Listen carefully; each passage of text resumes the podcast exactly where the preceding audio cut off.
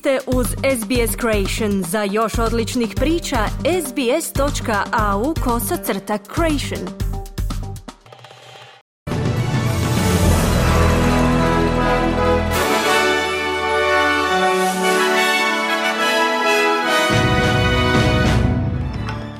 Današnjim vijestima poslušajte. Ukrajinski ministar vanjskih poslova potpisuje ugovor o prijateljstvu i suradnji u jugoistočnoj Aziji na samitu u Kambođi. U Australiji se obilježava Dan sjećanja. Francuska vlada najavila je da će dopustiti brodu s više od 200 migranata spašenih u Sredozemnom moru da pristane u jednoj od njezinih luka.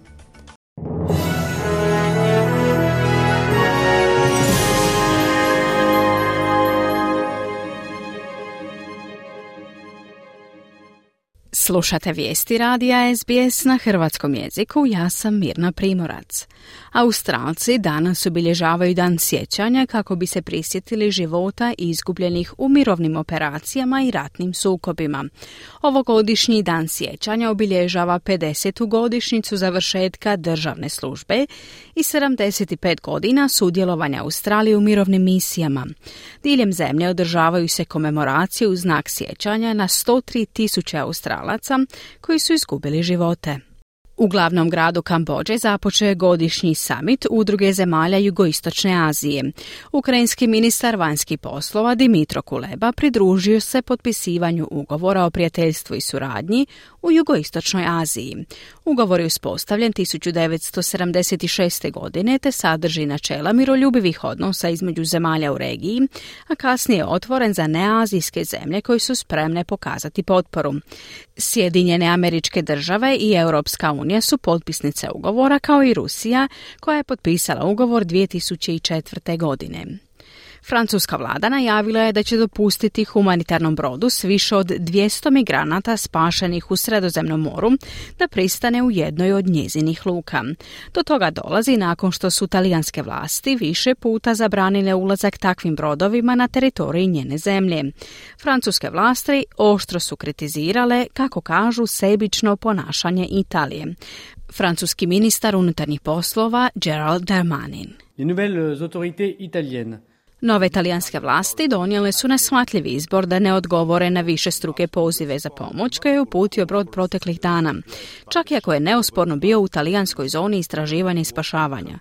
U tom kontekstu Francuska je odlučila da se iskupi za neprihvatljivo ponašanje talijanske vlade i da pozove brod da pristane u vojnu luku Toulon, kazao je francuski ministar unutarnjih poslova.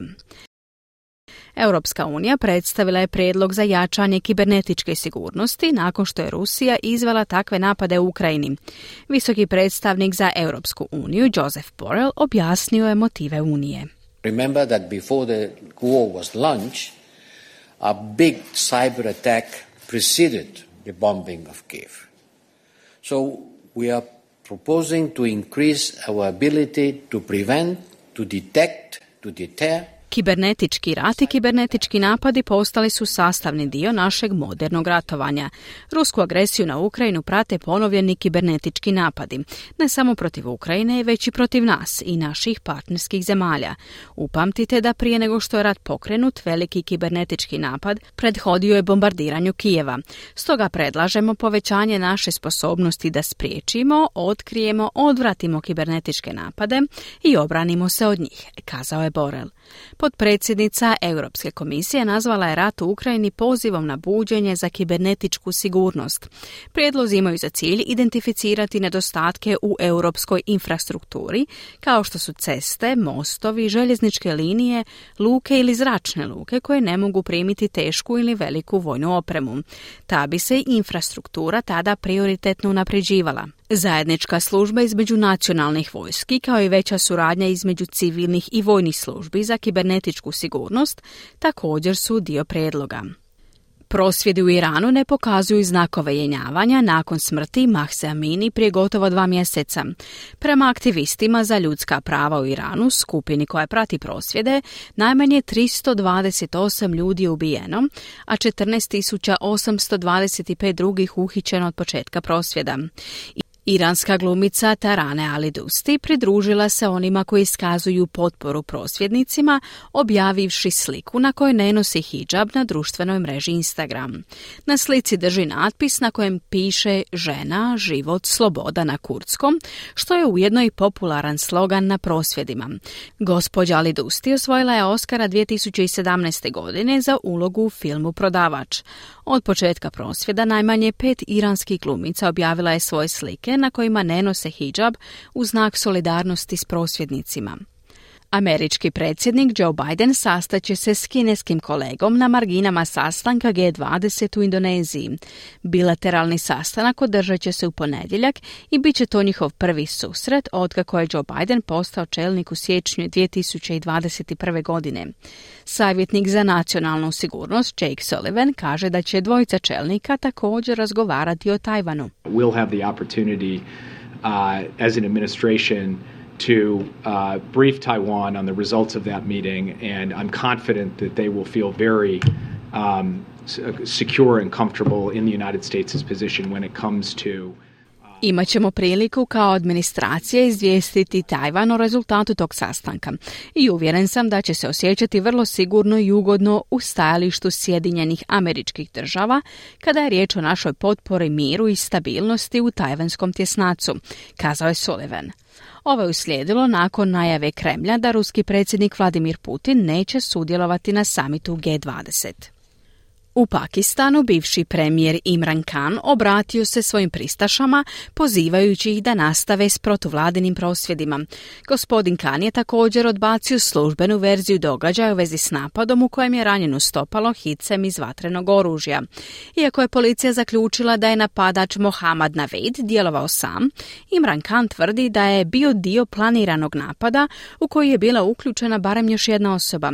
Gospodin Khan je rekao da će nastaviti svoje političke aktivnosti. Putnički zrakoplov Middle East Airlinesa koji je letio iz Jordana za Beirut pogođen je zalutali metkom dok je slijetao u Beirut, a nema izvješća o ozlijeđenima.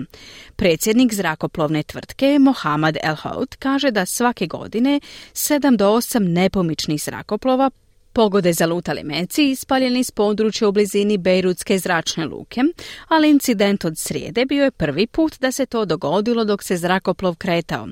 Slavljenička pucnjava uobičajena pojava u Libanonu, gdje je posjedovanje oružja široko rasprostranjeno, a puca se kako bi se obilježili govori političara i objavljivanje službenih rezultata ispita između ostalih događaja. Ministrica unutarnjih poslova Australije Claire O'Neill kaže da vlada stoji uz klijente Medibanka i upozorava one koji su odgovorni za hakiranje da najpametniji i najčvršći ljudi u Australiji tragaju za njima. Ministrica je u četvrtak dva puta razgovarala s izvršnim direktorom Medibanka kako bi jasno izrazila očekivanja zajednice i osigurala odgovarajuću podršku klijentima ove osiguravajuće tvrtke. Claire O'Neill hakere je nazvala ološem.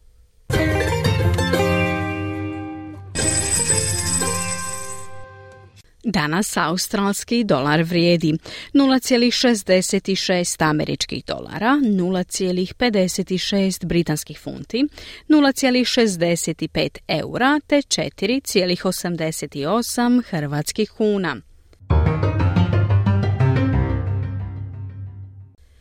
Današnja vremenska prognoza za glavne gradove Australije. U Pertu se danas očekuje umjereno oblačno vrijeme, te maksimalna dnevna temperatura do 20 stupnjeva Celzijusa. U Adelaidu umjereno oblačno i temperatura do 24.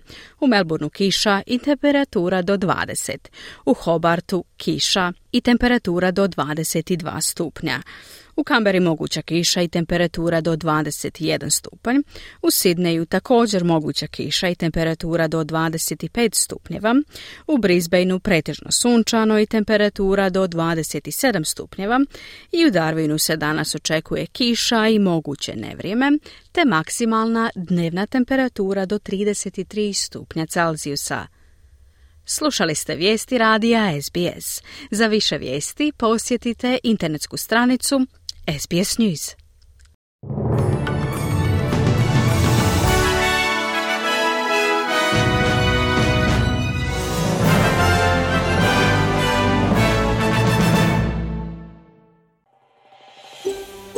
Želite čuti još ovakvih tema?